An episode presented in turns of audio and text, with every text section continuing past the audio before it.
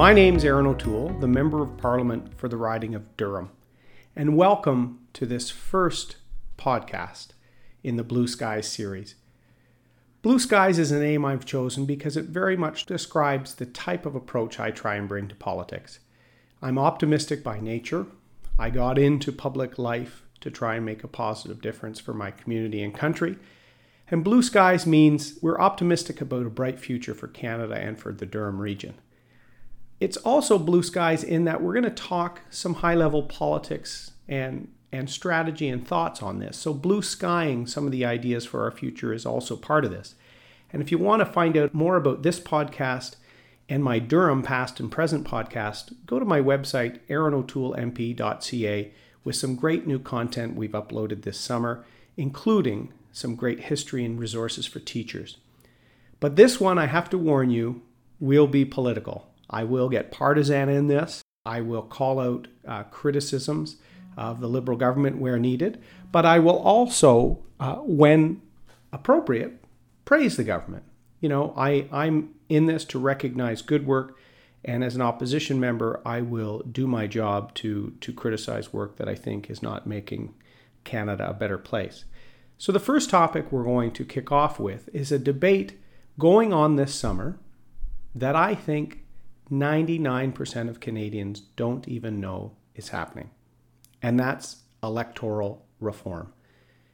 The Liberal government, in their 200 plus election platform document, had one line devoted to electoral reform, saying they were going to replace our first past the post electoral system that we've used since Confederation.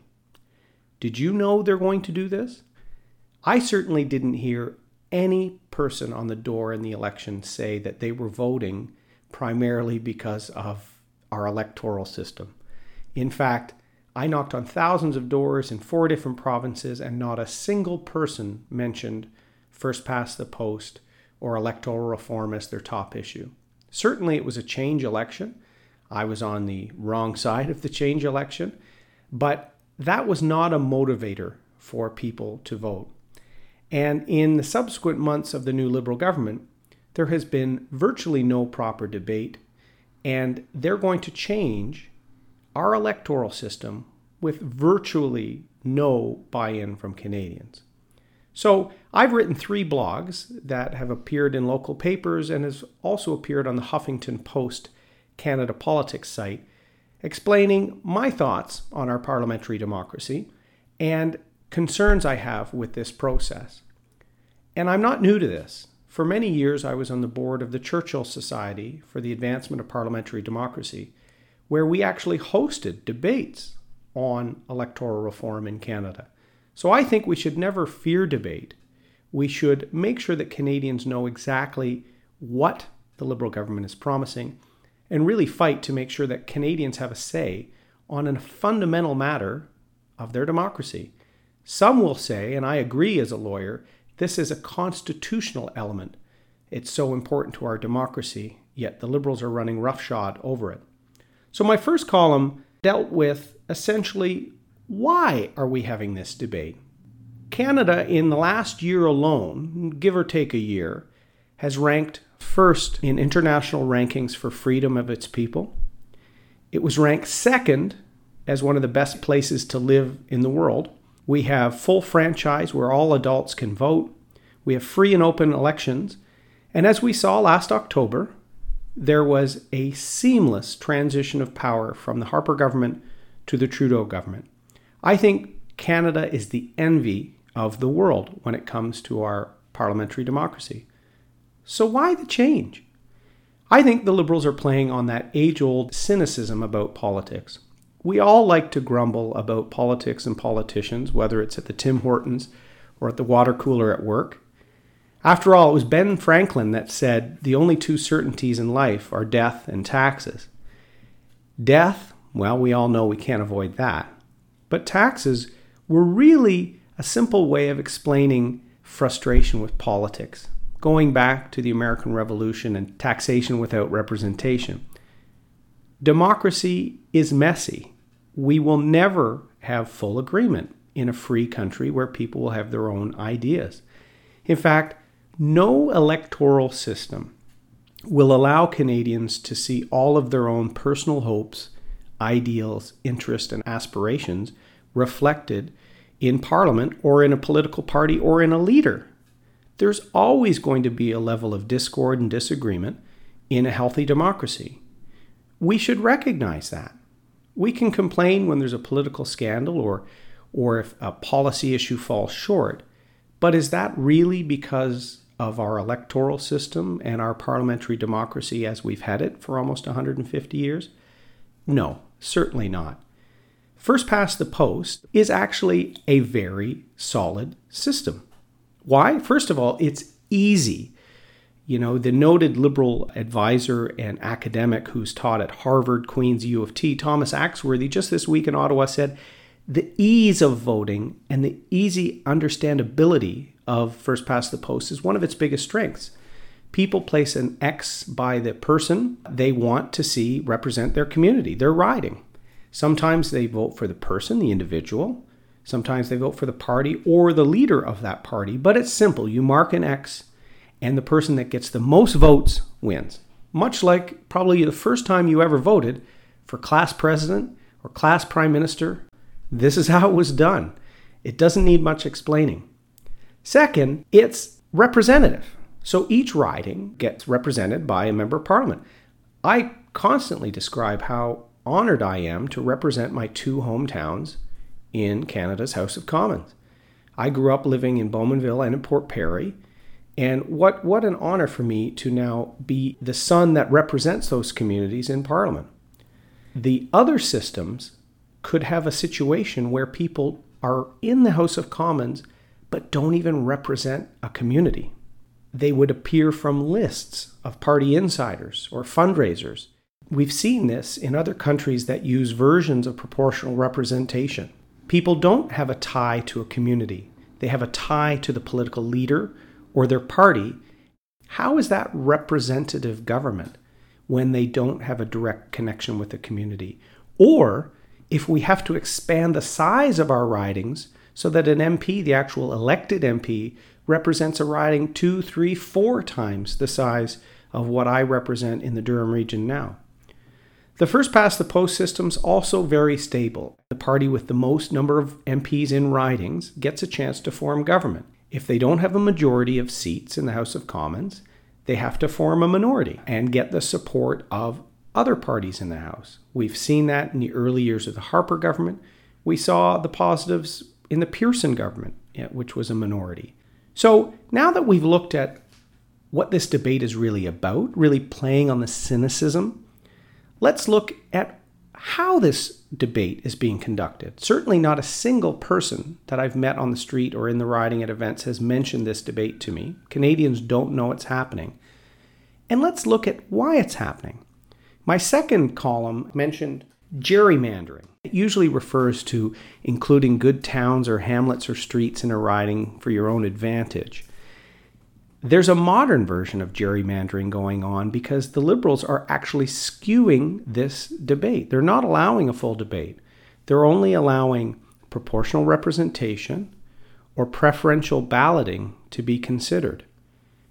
This electoral reform exercise is not even permitted to consider keeping first past the post, despite the fact we've used it successfully for almost 150 years.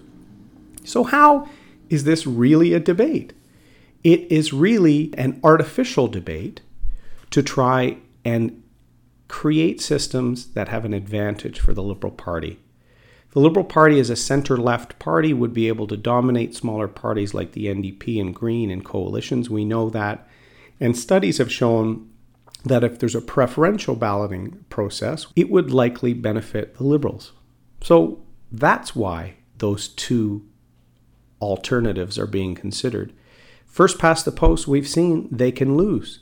They can uh, be forced into coalitions when Canadians want them to happen, not politicians. So they are only allowing electoral processes that advantage them to be considered. You know, in 2007, you might remember Ontario ran a very well regarded electoral reform exercise. they had two pieces of legislation at Queen's Park, Premier McGuinty, to create the Ontario Citizens Assembly and to have a referendum on changes to our electoral system provincially. The Ontario Citizen Assembly process was so well respected, it's been referred to internationally as part of the way you should conduct a review of your electoral system. Why aren't we following that same process? What's very interesting and very telling on really the motives of the Liberal Party here is the same two people that ran the Ontario Citizen Assembly vote process are now Justin Trudeau's top advisors. So that begs the question if the same advisors are now running the Trudeau government's electoral reform exercise, why are they not permitting the same proper debate, public education campaign, and vote that they gave Ontarians in 2007? Canadians deserve to hear why they're not giving Canadians the same vote that they gave Ontarians. Third, my most recent blog was the risks we have to national unity with electoral reform. And this is serious. I wish, uh, I hope people know that I'm not overstating this. Canada, as I said, is one of our leading democracies, but we are a diverse and challenging country. We have an expansive geography, second largest country in the world, and a relatively small population, and in some areas, very sparse. We have diverse heritage, First Nations in the French and English dual languages and legal structures. And we have an immense uh, embrace of immigration, so very diverse culture and viewpoints. So, national unity has always been a key consideration for the Prime Minister. And a look just at the last two generations in our history shows that this is not easy. Uh, following the conscription crises of the of the uh, the war war years, we had two referendums in Quebec on national unity.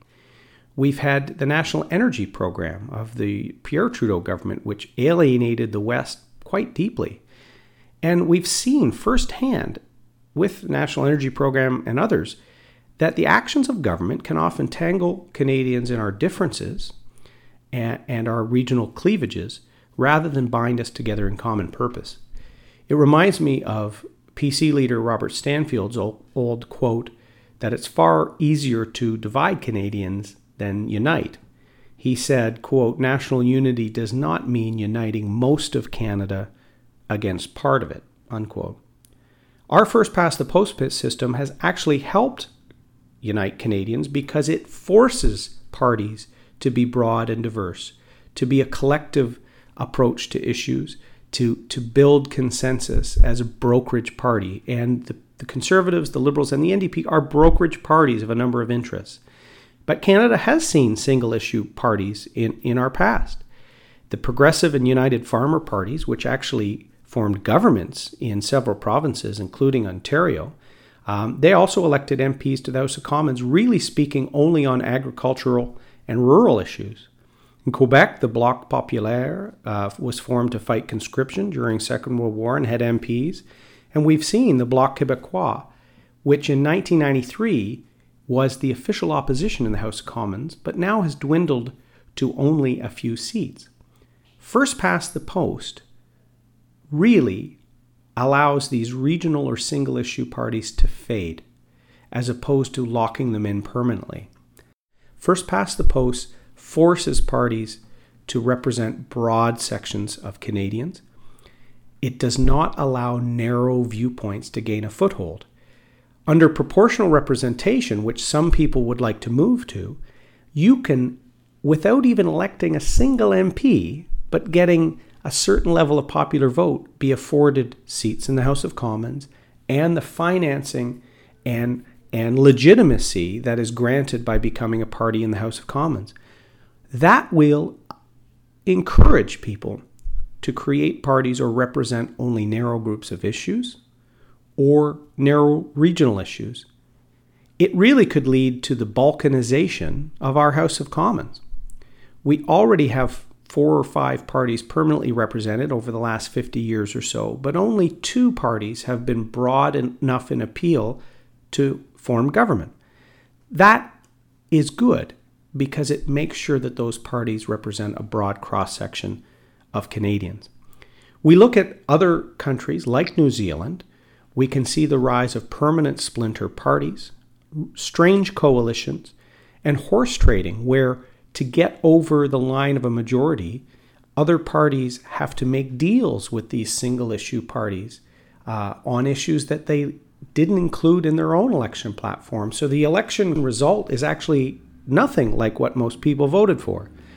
So these are the real questions we have to ask ourselves about this debate and the real risks that come with throwing out a system that has worked effectively for 150 years.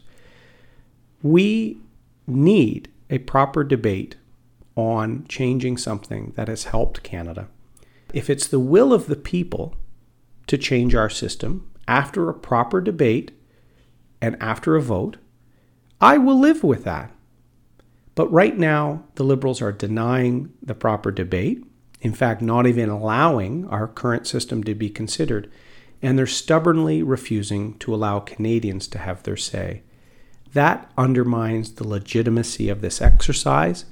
And when you look at the options they're allowing to be considered and see that there's an advantage to them, this is really a political exercise that they're quietly trying to pull the wool over people's eyes.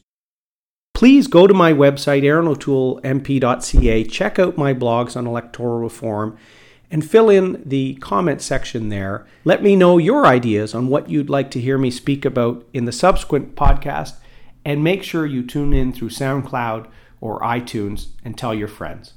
Once again, I'm Erin O'Toole, Member of Parliament for Durham. Thanks for listening.